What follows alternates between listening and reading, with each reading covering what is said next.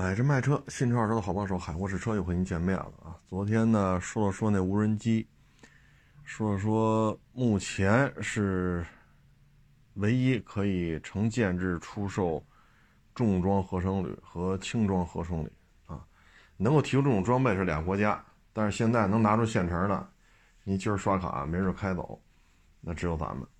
然后说说无人机，然后有网友说了，不对，不是两吨。嗯，那就更正一下吧。啊，这个网友说呀，咱这个珠海航展有一个无人机，载弹量二点三吨，啊，比我说那两吨还大。航程呢一万，啊，不低于一万公里。最要命的是什么呢？它这二点三吨呀，它单独人家厂家标注了，两吨是外挂，三公三百公斤是内置弹仓。也就是说呢，这一架。无人机是具有隐形功能的，所以呢，它如果在低反射截面的情况下，它是用内置弹仓，啊，所以咱们的无人机呢，现在可以做到二点三吨，航程一万，啊，续航续航小时呢，飞行小时呢是不低于四十个小时，这就是现在无人机的水平。这一次珠海航展为什么大张旗鼓的展览，而且歼二零来了这么多架？歼二零也做了非常复杂的这种飞行性能的这种展示，啊，包括各种导弹，啊，各种枪械。这个事儿呢，说来话长，就是昨天或者前天，你可以看一下海外的一些报道。昨天和前天，我们所看到的应该是，呵，这没拿住，录音设备没拿住啊。就是昨天和前天呢，应该是大毛。和漂亮国应该是达成协议了，啊，所以呢，嗯，之前咱们就聊，如果俄罗斯被干趴下了，那接下来漂亮国和北约就收拾咱们。如果大毛啊横扫，整个把这个乌克兰打的支离破碎，那他腰杆子太硬，对咱们也没有好处。那俄罗斯呢，现在等于和。漂亮国达成肯定是达成交易了，否则的话呢，不会说这边俄罗斯撤退，这边乌克兰说要和谈，这是绝不可能的。因为咱们原来也反复说过，泽连斯基要敢说和谈，必须得到漂亮国的同意。漂亮国不让他和谈，他不敢。他要在没有得到漂亮国允许的情况下，他在这要求和谈，那他活不到明天早上。所以，那么通过这个消息能看出来，这边俄罗斯撤退，这边乌克兰要和谈，啊，所以肯定是达成了一些交易，包括美国的高官自己也暴露出来了，自己报的消息。所以，俄乌战争呢，现在看应该是到了一个新的阶段了，啊，具体是怎么做成交易的，这咱就不太清楚了。所以呢，回过来再看珠海航展，过去呢歼二零上一届也来了，但是就是飞了一下，也没落地。这次呢，随便看，啊，有做地面展示的，有这种空，有做空中表演的，包括整装的重型合成营，整装的轻型合成营，包括都叫不上名字来。哎呀，这太多了，这感觉就是无人机泛滥了。所以我觉得呢，这就是什么呢？大毛这边啊，跟漂亮国达成一个共识了，相对消停了。消停之后呢，那很多压力就要由我们来承担了。那我们来承担的情况下，我们这也需要秀一秀肌肉。所以我们看这次珠海航展的这种展出的内容，我们再结合到大毛和漂亮国的这个内部协议，所以我们就理解为什么过去相对谨慎，这次零五二 D 外贸型整装合成营，各种无人机啊，各种导弹，各种远火。就远程火箭炮，啊，连零五二 D 我们都可以，您刷卡啊，我们九块九包邮啊。现在可以说你要买什么吧，啊，合成旅是地面作战的，零五二 D 是具备区域防空的这么一个七八千吨的驱逐舰。当然了，零五二 D 还分加长版和不加长的啊，零五二 D 和零五二 DL，这就看您要什么样的。飞机呢，我们也有啊，歼十、巴基斯坦不行。有装备了嘛？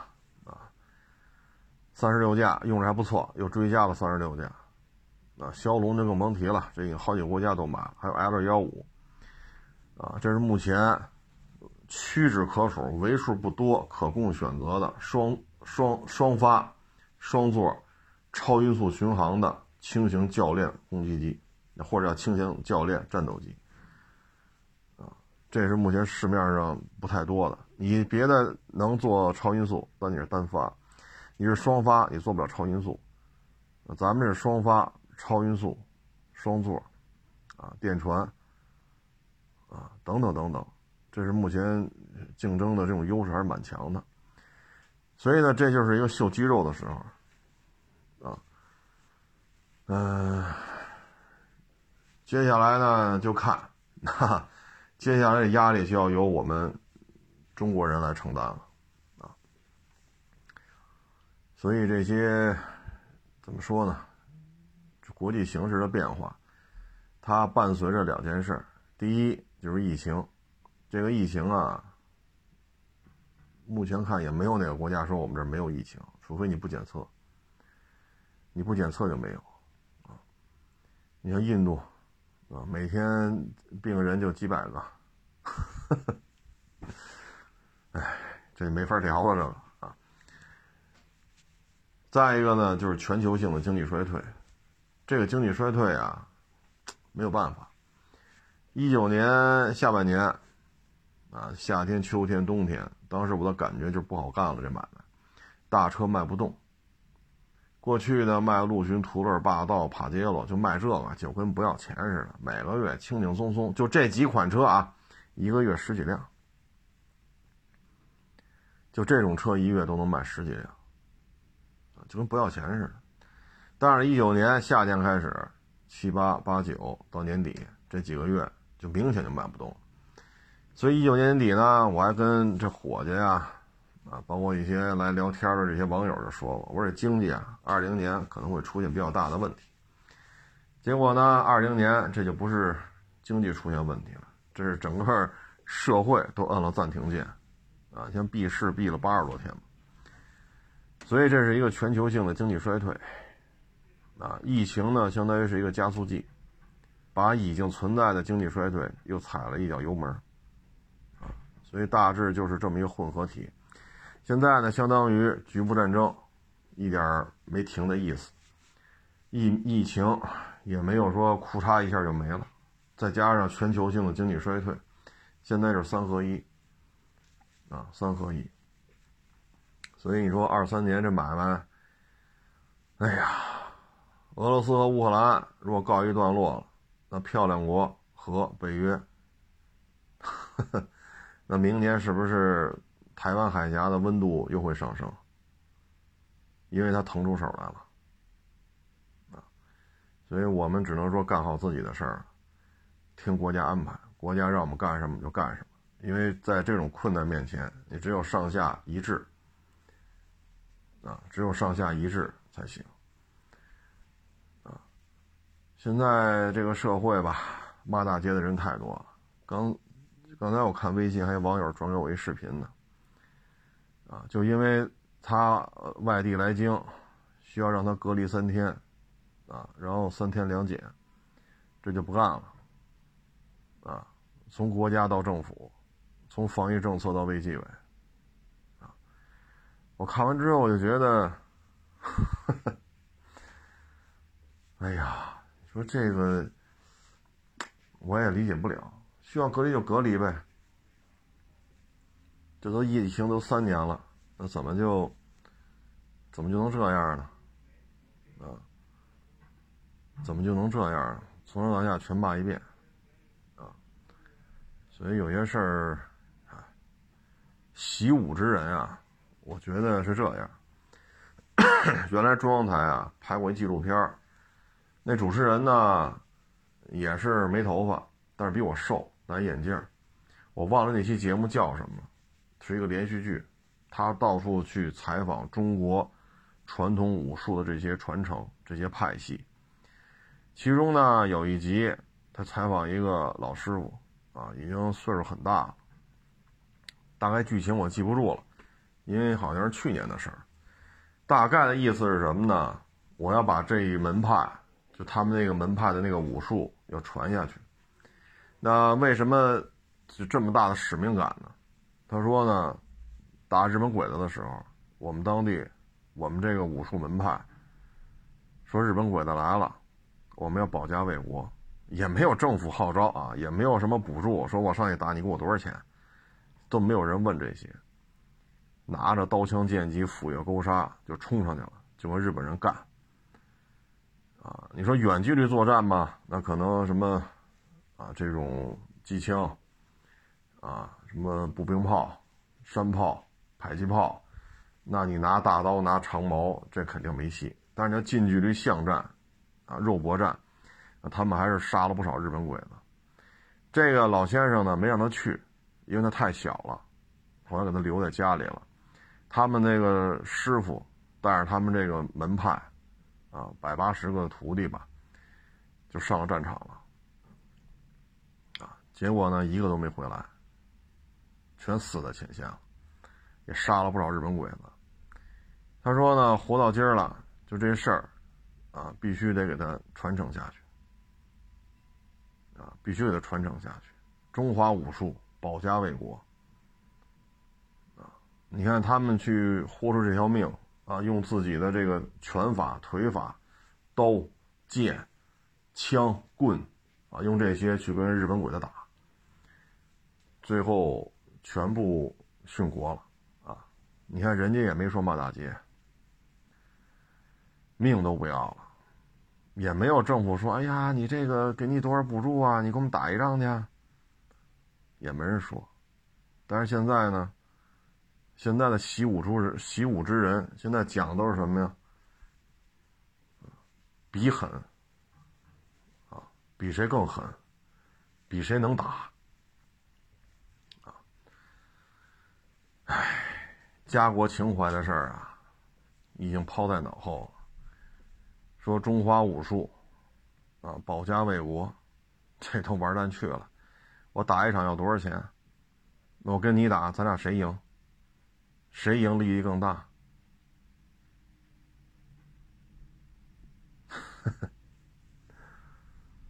哎，那个节目我忘了叫什么了。原来中央台拍的一个纪录片，挺好的。啊，有时候采访一些棍法的传人，采访一些刀法的传人。啊，说有的特可气，他去陕西好像是我我记不清了啊，就采访一个棍法的一个传人。那个当时拍了一下他玩这个棍，那他们那个叫一个什么什么棍法打。拍完了之后说第二年再去找他，他家里亲戚说他干农活，冬天下雪，他要从山这边的稻田，然后开着他那个农用那个四轮车，从山这边开到山那边要去拉什么东西，结果路上下雪，车翻了，他死了。他说：“得亏我们当时拍了，要不然这个棍法就失传了。啊，这棍法怎么来的？也一说也是什么元朝啊、明朝啊、清朝传下来。啊，所以现在呢，我觉得 都是怎么说呢？自己有一点点不合适，都得骂大街。就得自己合适才行。”这现在这社会就是这样，你说咱能说什么？七天做四次核酸，不民主，不人道，不公平。我说我他妈天天做，我也没觉出哪儿不民主来。这现在这个社会啊，就是都是自我和自我自我核算，不是核酸啊，自我核算，我的利益能不能得保证？甭管我的利益是是是不是排在第一位的。啊，包括我前两天去外边看车去，我开车去的，停车这一溜吧都是车头冲外，然后呢前面那一溜呢也是车头冲外，两边停车呢都是头对头，中间是通道。中间是通道呢，然后我开过来一看吧，哎，就这儿转来转去就这一个停车位，但是我往里开吧，我前头停一车。他正好停在这车位前边两米的地方。我要是头扎进去吧，这不咱不都得车头冲外吗？像这种停车位啊，我就想倒进去，但是他就在这车位前往再往前两米，我又倒不进去。我说师傅，您能往前稍微挪挪吗？我看您也不停这儿是吧？我说您是打算开走是吧？我说你稍微往前挪挪，我倒进去。他也不会开进去。我说你看这不是两边吗？您看这一溜和这一溜都是车头冲外。我说我也想随大溜吧，咱们都都守规矩，是不是？咱也车头冲外，等着忙着呢。我一看仨人。就在这儿聊天，侃大山，啊，约哪天吃饭好。一聊聊五六分钟，你等他聊痛快了。所以有时候这个社会当中这种人很多。你往前再挪两米不就完了吗？我也倒进去不行。那像这种地下车库车头冲里，这这其实往外开头也很危险，也很危险，啊！但是有些事儿没法没没办法。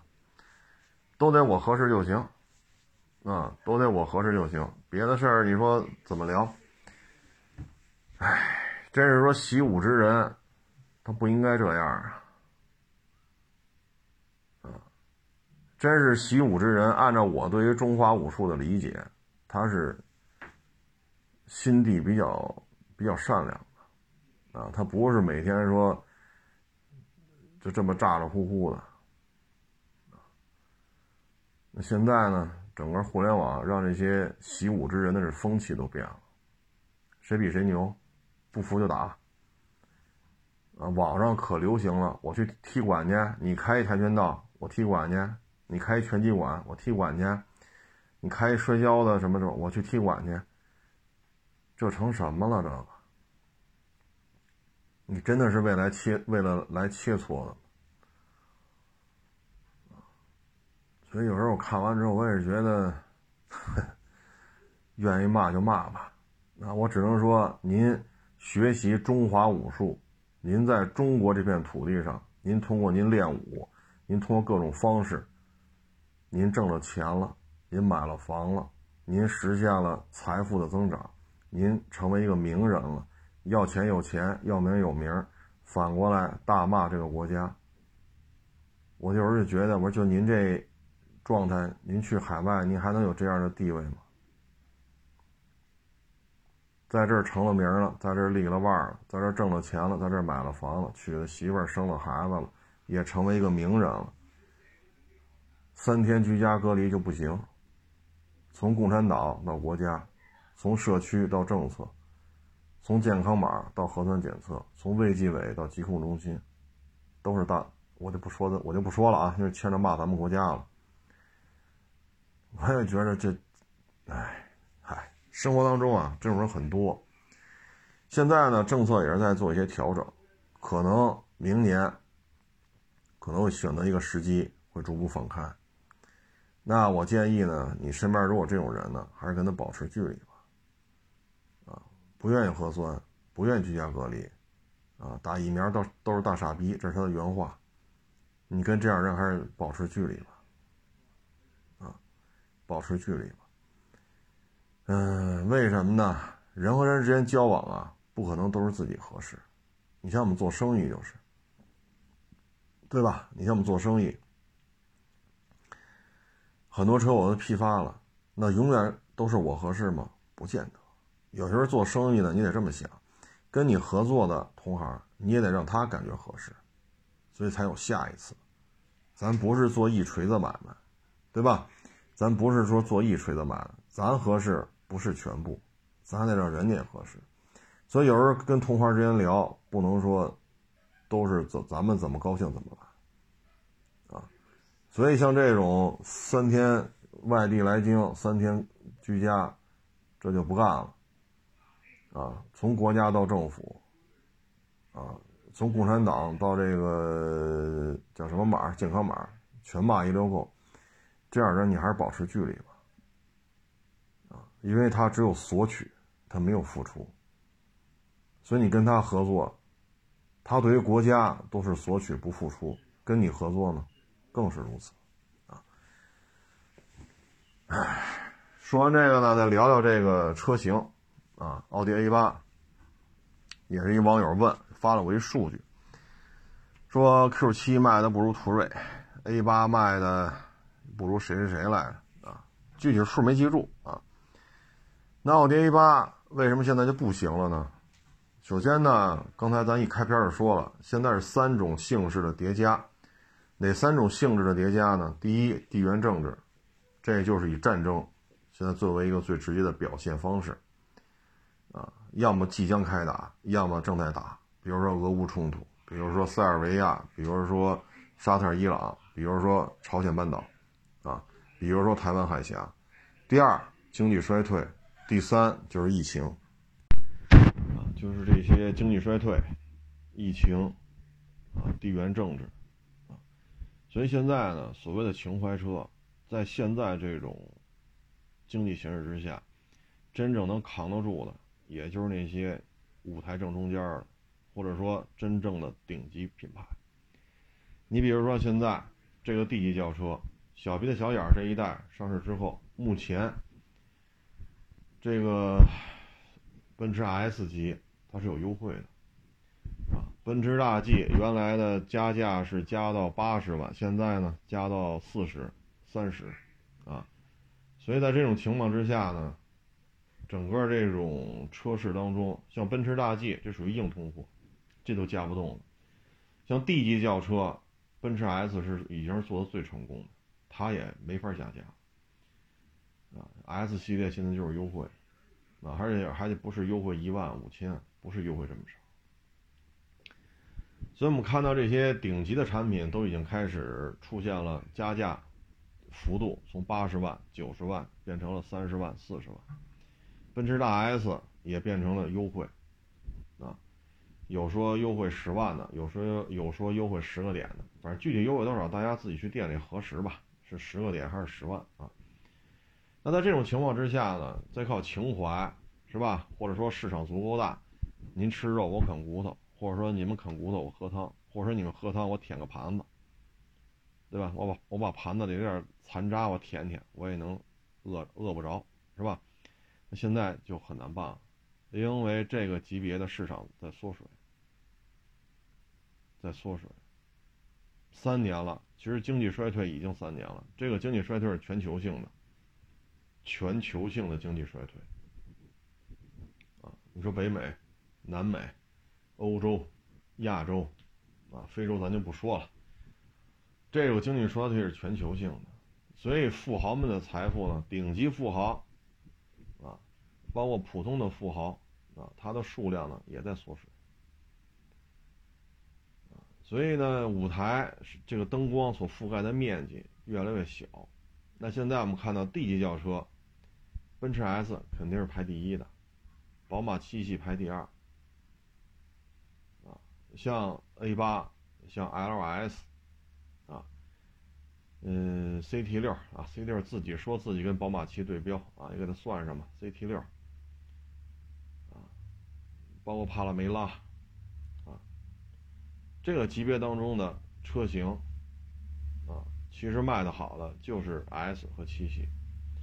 现在呢，奔驰的和七系除外，我们看到雷克萨斯 LS 优惠十五万、十八万，甚至于还有优惠二十万。那所以你在这种情况之下，我们看到舞台当中聚光灯照射的范围越来越小了，只能给顶级产品还留下点儿吃的，其他的只能是混了。LS 优惠这么多，A 八优惠也不少，但是销量还是不行，因为不再像一几年了，富豪们很多啊。现在一夜暴富呢，你像一几年一夜暴富。无非就是这么几种：第一，我做一个什么什么创业公司，被谁买下来了，对吧？然后库嚓，人掏两个亿把我这公司买下来了，那给股东分完钱，剔除掉运营成本，啊，股东都拿完钱了，那两个亿我可能还剩几千万，是三千万，是五千万，还是八千万，是吧？我到手这么多，买一房，买个车，那想买什么就买什么，因为钱来的容易。啊或者说呢，我这公司上市了，那我作为公司可能工号前一百，我的工号排在前一百，那我也分到了不少的这种期权。现在上市了，上市了，到了一定期限可以变现，那我可能一变现三个亿，啊，我一变现五千万，啊是几千万是几个亿，我一变现，那我就花呗。给你卡里头说给你打三个亿，那你干嘛去？玩呗，炫富呗，买豪车，买豪宅。所以那会儿呢，在这种形势之下，那这些边缘的啊，舞台周边的这些车型，它也能混口饭吃。但是现在不行了，啊，三年的经济衰退之后，其实你看美国一个劲儿的加息，一个劲儿的印钞。它加息可不是加一回了，它加了好多回了。印钞它也不是刚开始随便印，它已经随便印了有些日子了。可以说，能用的办法基本上也都用了，但是现在经济衰退的问题也没有什么改变。这是全球性的，这不是某一个国家，啊，所以你在这种情况之下吧，像 LS，像 A 八。这个舞台边缘的车型，日子会更难过啊，日子会更难过。如果奔驰大 S 都优惠这么多，那你怎么办啊？这边它为什么会成这样呢？我觉得主要是跟 A 八的品牌传承度不高有关系。因为 A 八呢，呃，早先是奥迪 V 八啊，奥迪 V 八。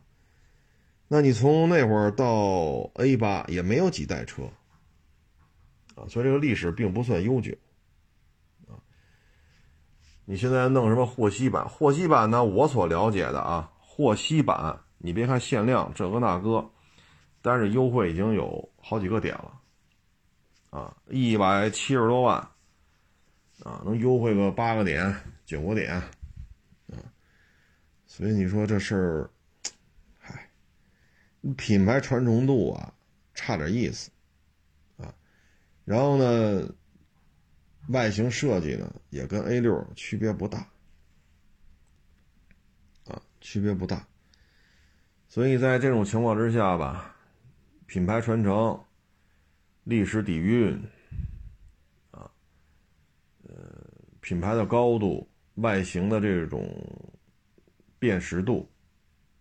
啊，嗯 A 八都是有些不足的，那现在呢？像奔驰 S 级一打折扣，这事儿就不好办了。这个港口还有平行进口的，那卖的更便宜。现在像 S 四百能优惠好几万，啊，如果价位再高点了，优惠就不止这好几万了。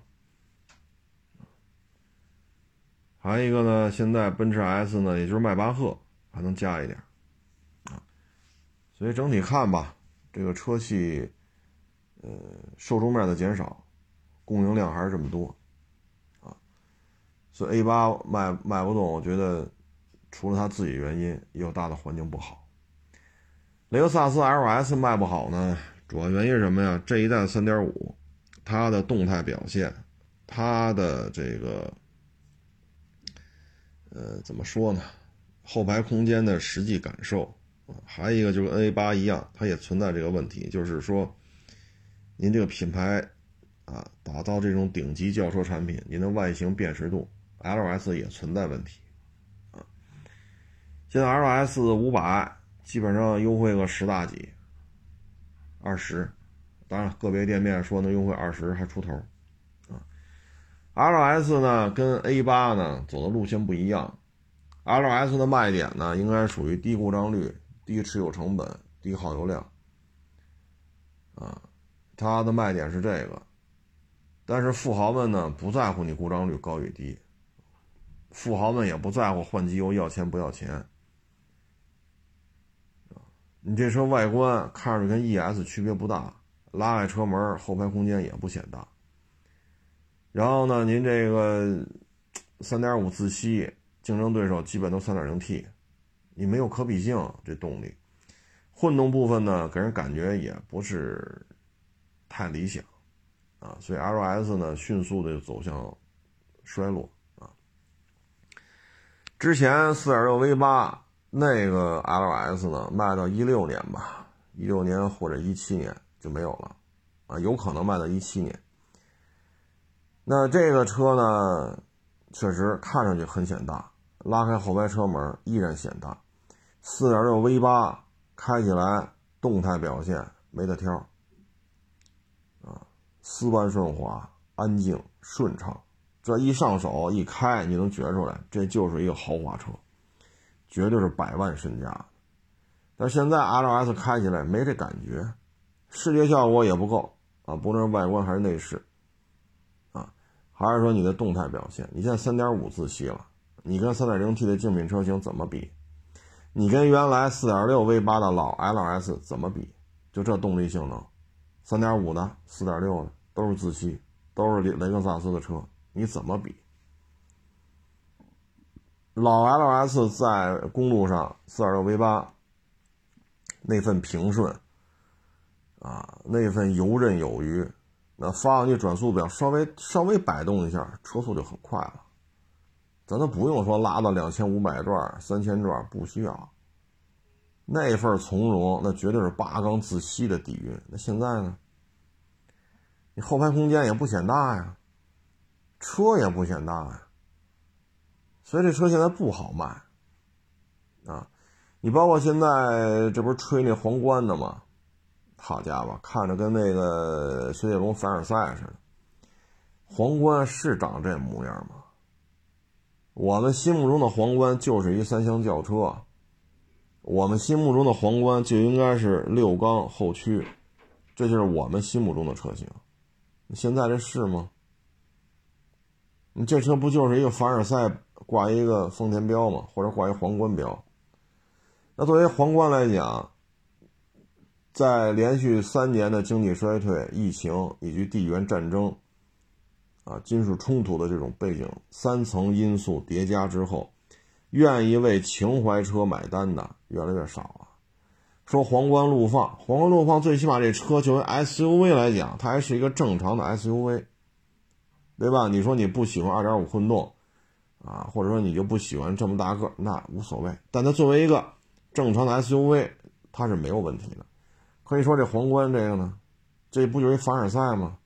雪铁龙凡尔赛吗？你是跨界车，你算三厢，算两厢，算两厢半，算 SUV，还是算什么？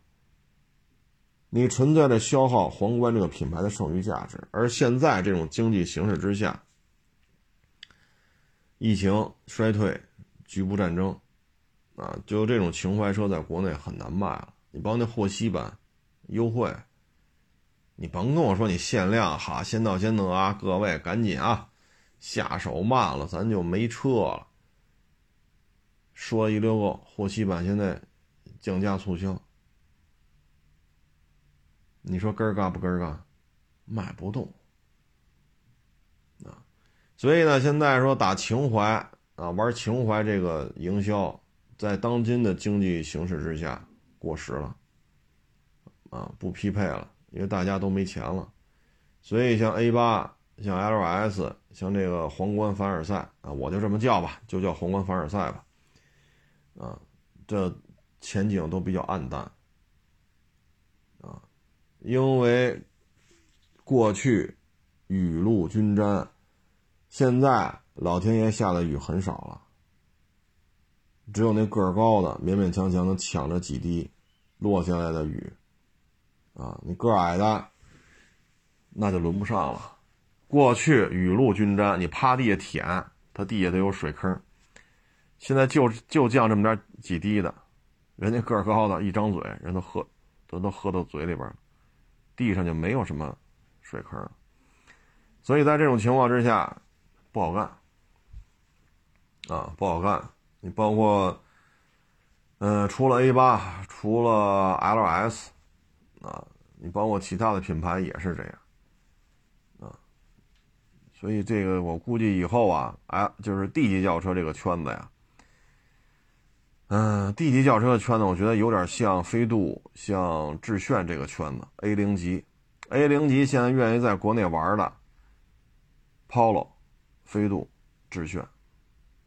啊，当然说你说还有来福啊，是吧？还有威驰 FS 啊，这都行。但是就车系就这仨，威驰呃那个致炫、Polo、飞度就这仨小两厢，就这仨，别的都不玩了，不跟了。以后 D 级轿车我估计也会照这路子来，大 S、七系，就这哥俩在这晃荡。然后帕拉梅拉卖的还行，毕竟它是偏个性，没有什么实质性的。对手，你说 A7 原装进口的 A7，啊，什么宝马，什么八系里，宝马那叫什么六八 GT 是六 GT 来着，我忘了。就那种跟帕拉梅拉也没有可比性，啊，因为帕拉梅拉这造型你很难找到实质性的对手，而且很大，还有列装版，所以帕拉梅拉它有自己的生存的空间，然后 A8 呢，也就是残羹剩饭，LS 呢。可能也就是喜欢凌志吧，啊，又不想多花钱，啊，持有成本低，毕竟几年免费保养嘛，它故障率确实也低，啊，所以这些呢只是边缘化了，啊，逐渐逐渐会边缘化，啊，你至于说 CT 六还要换代，愿意换换吧，对吧？愿意换就换，然后你像捷豹叉勾 L 这车已经停售有些日子了，都一两年了吧，在国内。叉勾了，叉勾 L 还是否有换代？叉勾 L 停产之前买一台叉勾 L 原价买，相当于赠送你一台汉兰达 2.0T，就这样还卖不动。然后叉勾 L 我记得一零年吧，我我记不清了啊，是一零年一一年这车就有了，当时全景天窗，什么商务四驱，还加价呢，一百多万的车还加呢。后来就不行了，这一代车在国内应该卖了十年左右，十年或者十一年，越来越不得烟抽，啊，那车呢很大，捷豹叉勾 L，因为那车也收过也卖过，啊，早些年做新车测试的时候也开过，内部空间真的很小，看着真是很大，但是坐进去真是很小，啊，所以那车。咱就不说毛病多不多了啊，咱不说这个，咱就说你这空间。唉，所以我觉得像这种以后叉勾 L 还换代吗？换代之后还来中国市场吗？啊，包括讴歌那个 T 什么 T 叉 L 杠 L 还是 T L 叉杠 L，这这以后估计都够呛。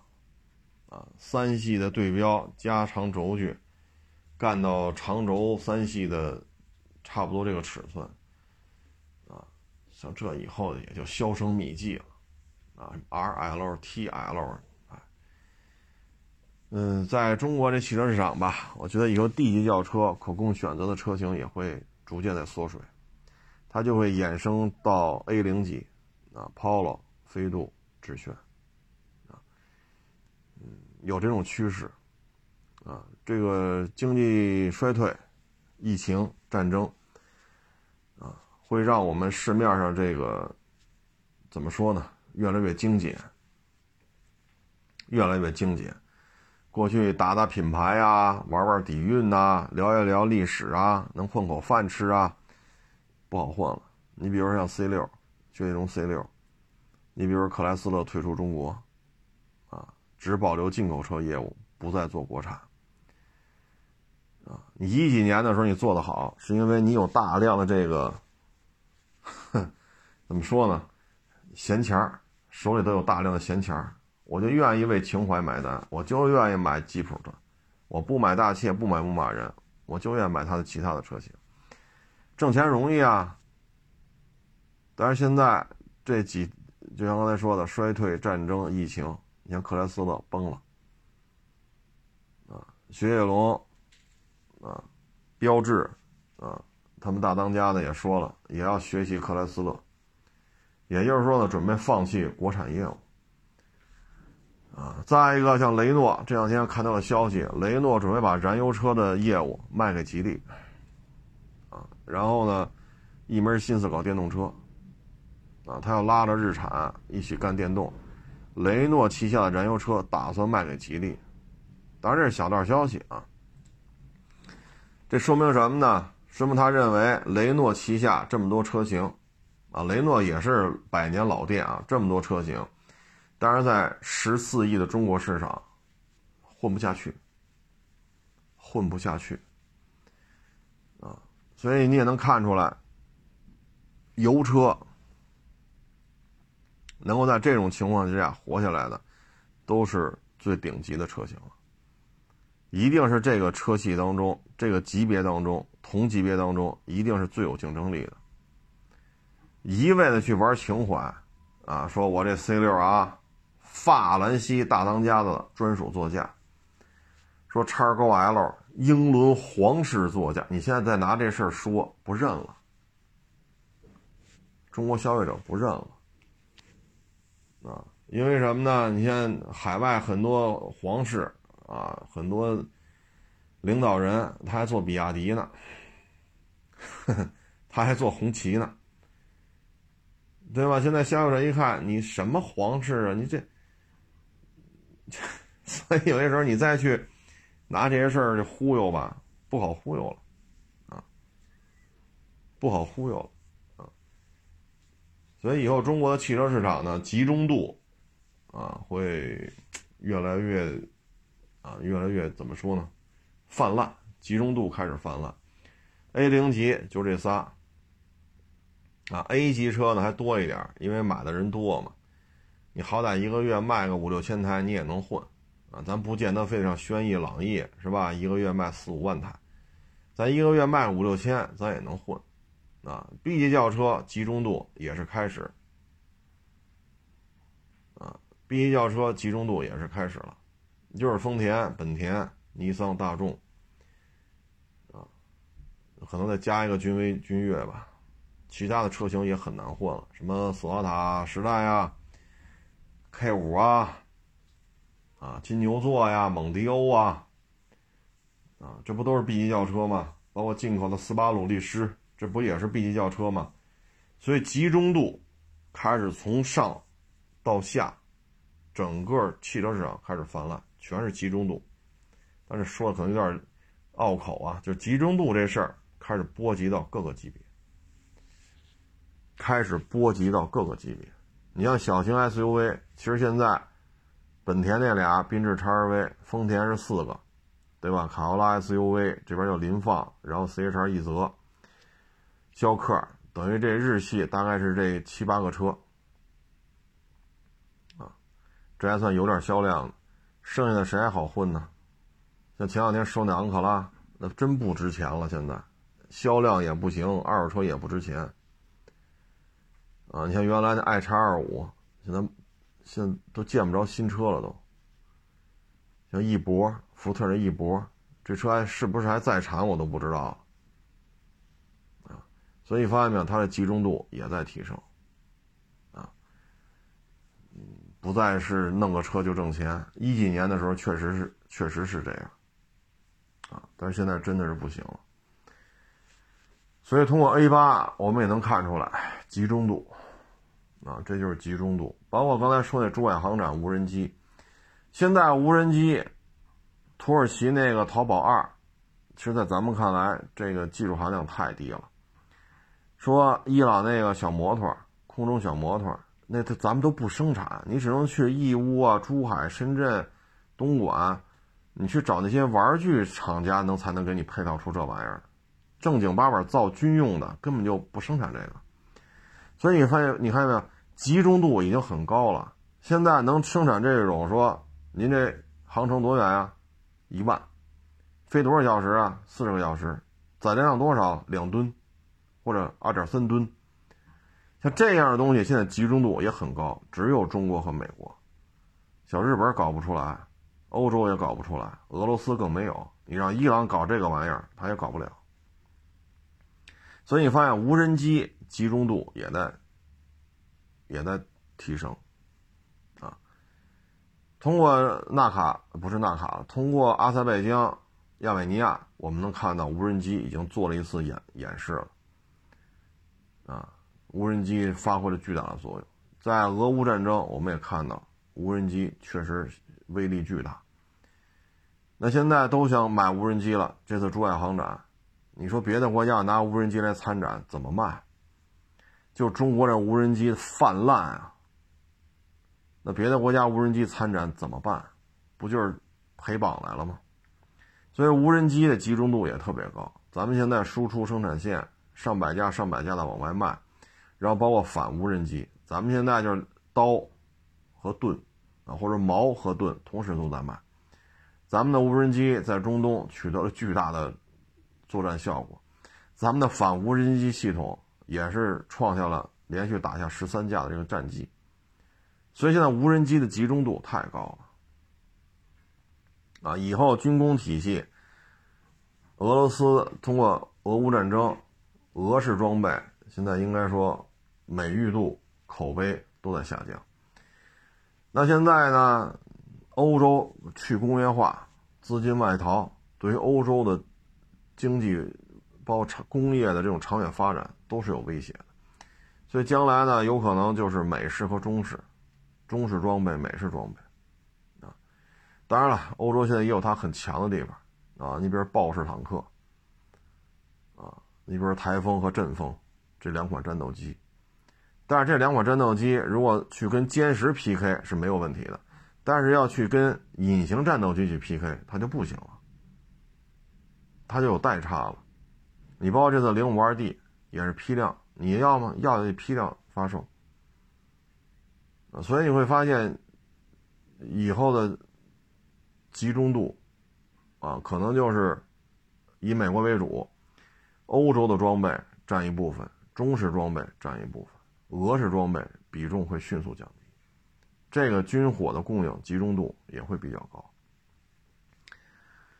你像前两天印尼买了土耳其的那个是远火呀，还是导弹？那玩意儿的前身不就是咱们的出口型 B 六幺幺吗？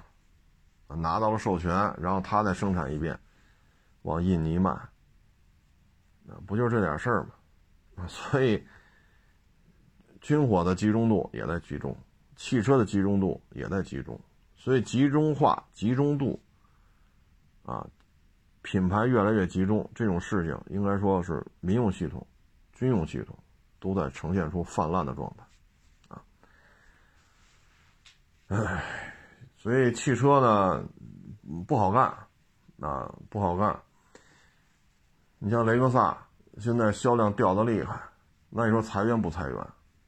我的销量只有原来的几分之一。作为一个四 S 店来讲，你是不是第一位要裁的就是销售？说我按照去年的销量，我现在留二十个销售，按现在的销量，我留八个就够，我留十个都多。那你说是不是就是裁员？啊，所以汽车这个圈子，我觉得今年冬天，包括明年，甚至于二四年。我觉得这就是一个低成本的生存年代，啊，持续不断的疫情，持续不断的全球性经济衰退，再加上外部的这种战争，战争的风险正在打的，打完了的，即将要打的，当然这些几乎都是大老美挑的啊。我觉得接下来就是一低成本的生活方式，包括做买卖，包括做买卖。如果说再去高速扩张，说一个店面不够开俩，俩不够开仨，仨不够开四个，对吧？我我我原来摆二十辆车，现在我得摆三十个，我得摆四十个啊！或者像电动汽车，我要满坑满谷，这是相当危险的。你包括现在传闻啊，有传闻，特斯拉有可能还要降价，有可能还要降价。那现在很多。我我就不说谁了啊，就是同行手里边有三五辆特斯拉，有的专门做纯电的，那手里边可能三十台车，可能有十台都是特斯拉，剩下二十台可能其他的自主品牌电动汽车，或者说插混。那你在这种情况之下，如果特斯拉还要降，你怎么办？你怎么办？啊，所以现在呢就不适合高运营成本，低运营成本，这话说了很多遍了。啊你看这大的形势就是这样，经济衰退、疫情、战争，那新车的销量自然会减少。那为了刺激消费，它必然要降价。所以我们会看到，今年奔驰大 G 加八十九十，这是去年啊加八九十，今年三四十。所以我们我们会看到，雷凌混动去年十二万多提裸车，今年十二万大包牌啊，所以才会出现这种情况。那你说这怎么办？厂家可以说是断臂求生。那经济衰退嘛，你为了增加你的现金流，你就得多卖车。多卖车怎么办？买车的人少了，大家兜里钱少了，那我就拼了命的降价。大 S 都降价了，几万几万的降，但是迈巴赫 S 还在加啊。所以这就是由上而下，包括像电动汽车，呃，现在比亚迪一个月，好家伙，二三十万辆的卖。那其他的主机厂怎么办？你跟不跟？你不降价，你就没法去跟比亚迪相抗衡。那你降价，那对二手车商怎么办？这里边就是连锁反应。虽然说一呃芯片吧，啊芯片，芯片呢可以说二一年和二二年应该让很多同行退出了这个行业。二一年呢，什么车都原价回购，对吧？连威驰都贴出来了，说二一年那会儿嘛，说二零年。是吧？您上牌的威驰，原漆原玻璃原胎，多少公里数之内的，没没有过户的，发票价多少，我们多少钱回购？从威驰开始，啊，便宜的、贵的都原价回购。当时呢，就很多人就被这个现象啊，就是收车吧，玩命的收。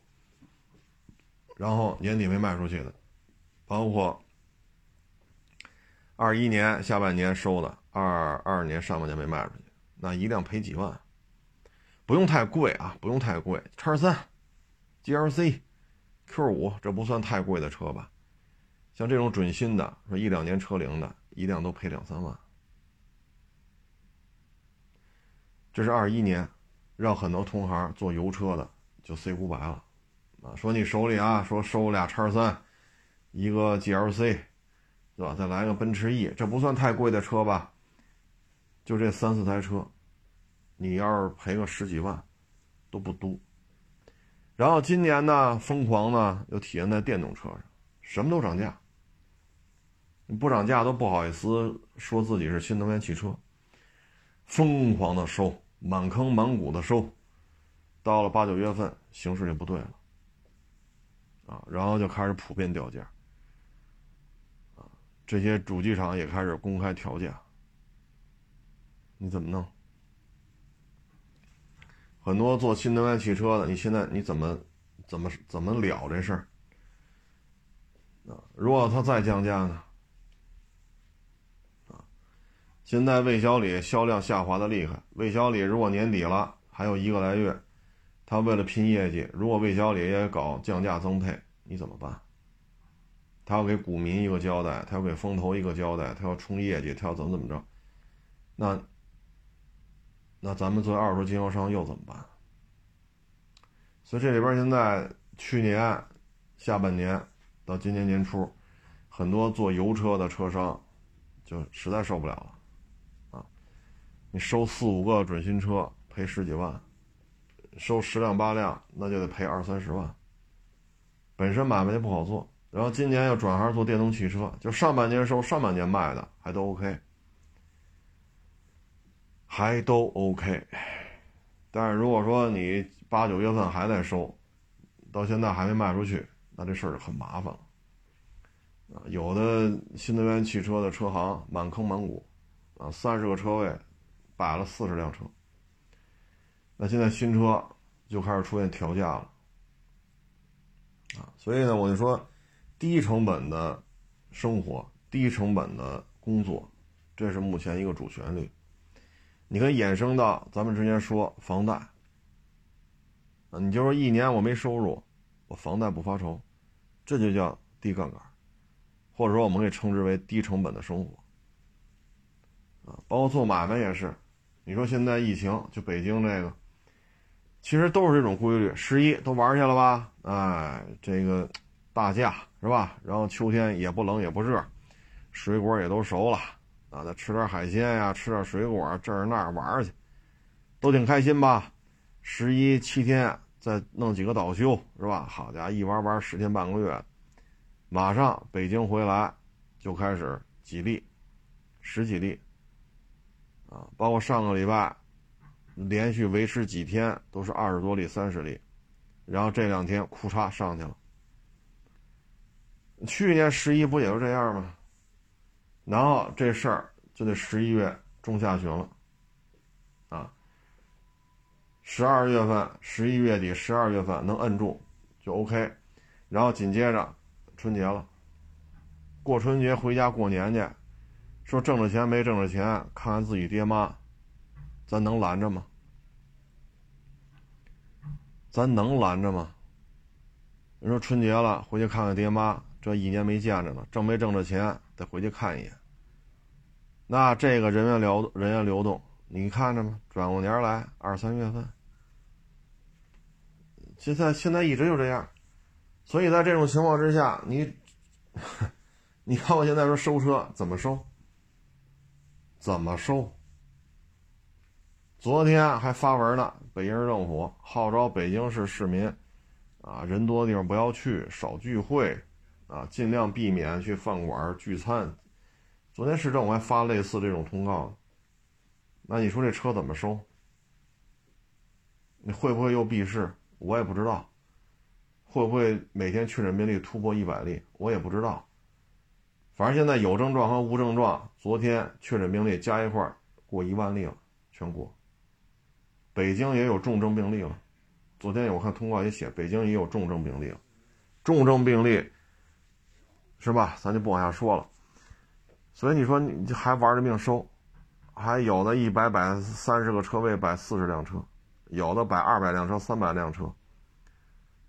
那你说你跟这发愁？你说，我觉得现在就是低成本的生活，低成本的做买卖，低成本的工作。有些事儿玩太大。收不了场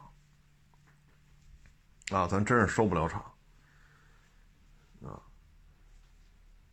所以这两年吧，我觉得可能比较适合这种心态吧，啊，比较适合这种心态。你像这儿哈，摆几个叉七，对吧？摆几个什么 GLE，摆几个 Q 七，再弄几个卡宴，弄几个马肯。气派吗？真气派！我再摆几个 G 五百、G 六三。好家伙，我这一年啊，如果展厅里我摆这种车，我这一年得赔多少钱？啊，我得赔多少钱？你说 G 六三新车四五十的价，二手车呢？所以呢，就是仅供分，仅供参考啊！我就是分享一下个人的观点，就是低成本的生活，低成本的工作，低成本的去做生意，别太那什么了啊！当然了，人有人不认同嘛，我就得收车，我就高价收车，那你就收啊！要真是自己出钱自己干的话，他不会这么干。啊，玩了命收的那都是第一，您就是一个主持人。第二，你这店里边，你看上去你是这儿的老板，实际上你是有风投的资金在这撑着。你只不过你小视频拍的好，你只不过你有流量，所以你收不收对于你来讲无所谓。因为我也跟着拿了风投的人也聊，说拿人家一千万的投资，你租多少车位啊？说租五十个，五十个车位，每一天你的库存不能低于百分之八十。也就是说，我这儿有五十个车位，我这车位上摆的车不能低于四十辆。这是你拿人家一千万风投的若干个若干个条件之一。那难不难？困难不困难？有没有疫情？我都得收啊！我怎么着手里得有四十多辆车呀？我就不管不顾了，收呗，啊，所以，嗨，我说的也不见得对啊，您愿意高高成本的生活、高成本的工作、高成本的做买卖，随您。啊，我们这能力低，智商低，学历也低，水平更低啊，所以我们就希望低成本的活着。啊，这个经济衰退，我觉得需要一个漫长的时间。首先呢，俄俄乌冲突必须告一段落。现在呢，透出了风声呢，双方已经达成交易了。我说的不是乌克兰、俄罗斯啊。而是俄罗斯跟美国，那接下来需要一段时间来把这事儿给了了。了了之后，你看这已经十一月份了，那也就是说，欧洲在没有俄乌冲突、没有战争的情况下，二三年才能开始谈怎么恢复、怎么重建。但是这里边还有变数，为什么塞尔维亚现在这个无人机这事儿闹得比较厉害？也就是说，可能漂亮国已经跟大毛达成交易了，扭过头来又开始弄塞尔维亚，有这种可能性。不能让欧洲的经济再次复苏，不能让欧洲的工业、欧洲的资金、欧洲的整个的经济循环再恢复到原来的状态，不允许。所以，欧洲还会不会再出第二场战争，现在也不知道。啊，所以这里边呢，你说明年经济一定好吗？说不清楚。啊，说不清楚，所以这次珠海航展你能看出来，咱们真是在秀肌肉，而且确实也没有谁敢跟咱比的。说咱这航展，说您来吧，我们摆无人机你也摆，那一般来说也就不敢摆了，啊，因为咱这无人机过于的庞大，过于的先进，而且有这么一种说法嘛，凡是咱展出来可以随便看的，那就意味着它已经不是最先进的，咱们还有过于先进不便展示的东西。啊所以这也是工业体系循环，工业体系基础非常庞大，啊，只有这种情况才能出现无人机泛滥、导弹泛滥、火炮泛滥，啊，行了，不多聊了啊，就是各位反正注意防护吧，啊，注意防护，呃，怎么说呢？嗯，保护好自己吧，因为没有疫情的时候，我们也会出现看病难。